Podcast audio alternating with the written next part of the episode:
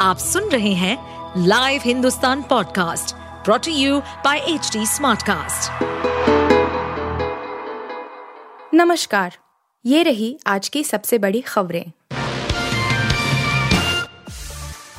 Israel पहुँचे Joe Biden बोले Gaza के अस्पताल पर आतंकियों ने किया हमला।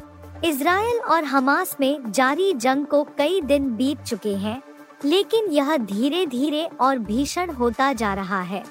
बुधवार को इसराइल को समर्थन देने के लिए अमेरिकी राष्ट्रपति जो बाइडेन तेल अवीव पहुँचे। इसराइल की राजधानी तेल अवीव पहुँचने के बाद बाइडेन ने इजरायली पीएम बेंजामिन नेतन्याहू से साफ़ कहा कि लग रहा है गाजा के अस्पताल पर किया गया हमला। इसराइल नहीं बल्कि गाजा की दूसरी टीम द्वारा किया गया था। इजरायली पीएम नेतन्याहू से मुलाकात के बाद जो बाइडेन ने कहा, कल गाजा के अस्पताल में हुए विस्फोट से मैं बहुत दुखी और क्रोधित हूँ। मैंने जो देखा है, उसके आधार पर ऐसा प्रतीत होता है कि यह दूसरी टीम द्वारा किया गया था, न कि इसराइल द्वारा। बेटा, बीवी समेत आज़म खान को जेल, जन्म प्रमाण पत्र केस में सात साल की सजा। सपा नेता अब्दुल्ला आज़म के दो जन्म प्रमाण पत्र केस में सपा महासचिव आज़म खान, उनकी पत्नी तजीन फातिमा और बेटे अब्दुल्ला आज़म को सात साल की सजा देकर कोर्ट ने जेल भेज दिया है। आज़म खान के परिवार को रामपुर कोर्ट से यह बड़ा झटका है। कोर्ट ने अब्दुल्ला आज़म आज़म खान और तजीन फातिमा को दो जन्मतिथि केस में दोषी करार देने के बाद सजा के लिए दोपहर बाद का समय तय किया था। कोर्ट के आदेश पर पुलिस ने तीनों को दोषी करार देते ही हिरासत में ले लिया था। अब सजा सुना दिया गया है और कोर्ट से तीनों सीधे जेल जाएँगे। केंद्रीय कर्मचारियों का चार फ़ीसदी बढ़ा दिए नवरात्रि में सरकार का बड़ा ऐलान। नवरात्रि में केंद्र सरकार ने करोड़ों सरकारी कर्मचारियों को बड़ा तोहफा दिया है। मोदी सरकार के केंद्रीय कर्मचारियों के लिए चार परसेंट महँगाई भत्ता बढ़ाने का ऐलान कर दिया है।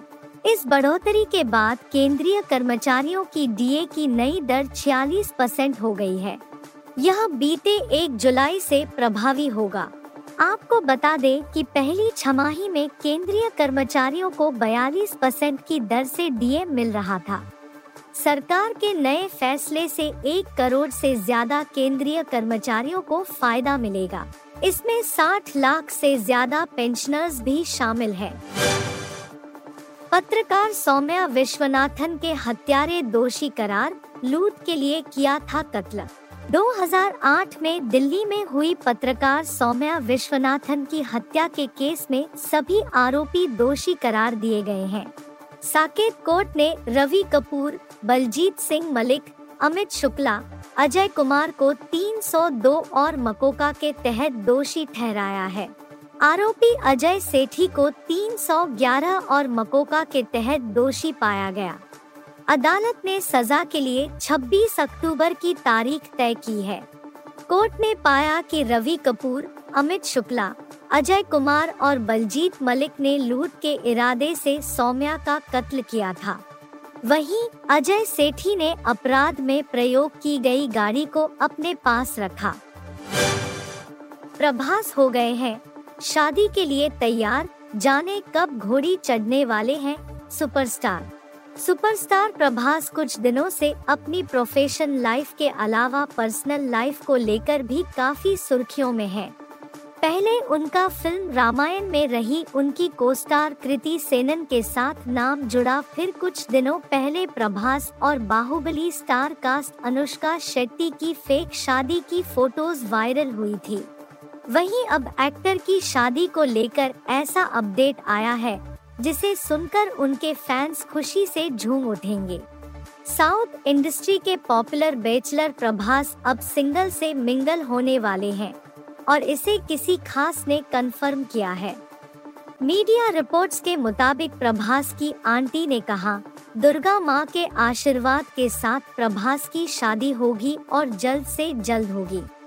हम आप सभी मीडिया को बुलाएँगे शादी के लिए और सेलिब्रेट करेंगे। आप सुन रहे थे हिंदुस्तान का डेली न्यूज़ रैप, जो एच टी स्मार्ट कास्ट की एक बीटा संस्करण का हिस्सा है। आप हमें फेसबुक ट्विटर और इंस्टाग्राम पे एट एच टी या podcasts@hindustantimes.com पर ईमेल के द्वारा सुझाव दे सकते हैं। इस पॉडकास्ट पर अपडेटेड रहने के लिए हमें फॉलो करें एट एच डी हम सारे मेजर सोशल मीडिया प्लेटफॉर्म्स पर मौजूद हैं। और ऐसे पॉडकास्ट सुनने के लिए log on to W W W dot H D Smartcast dot com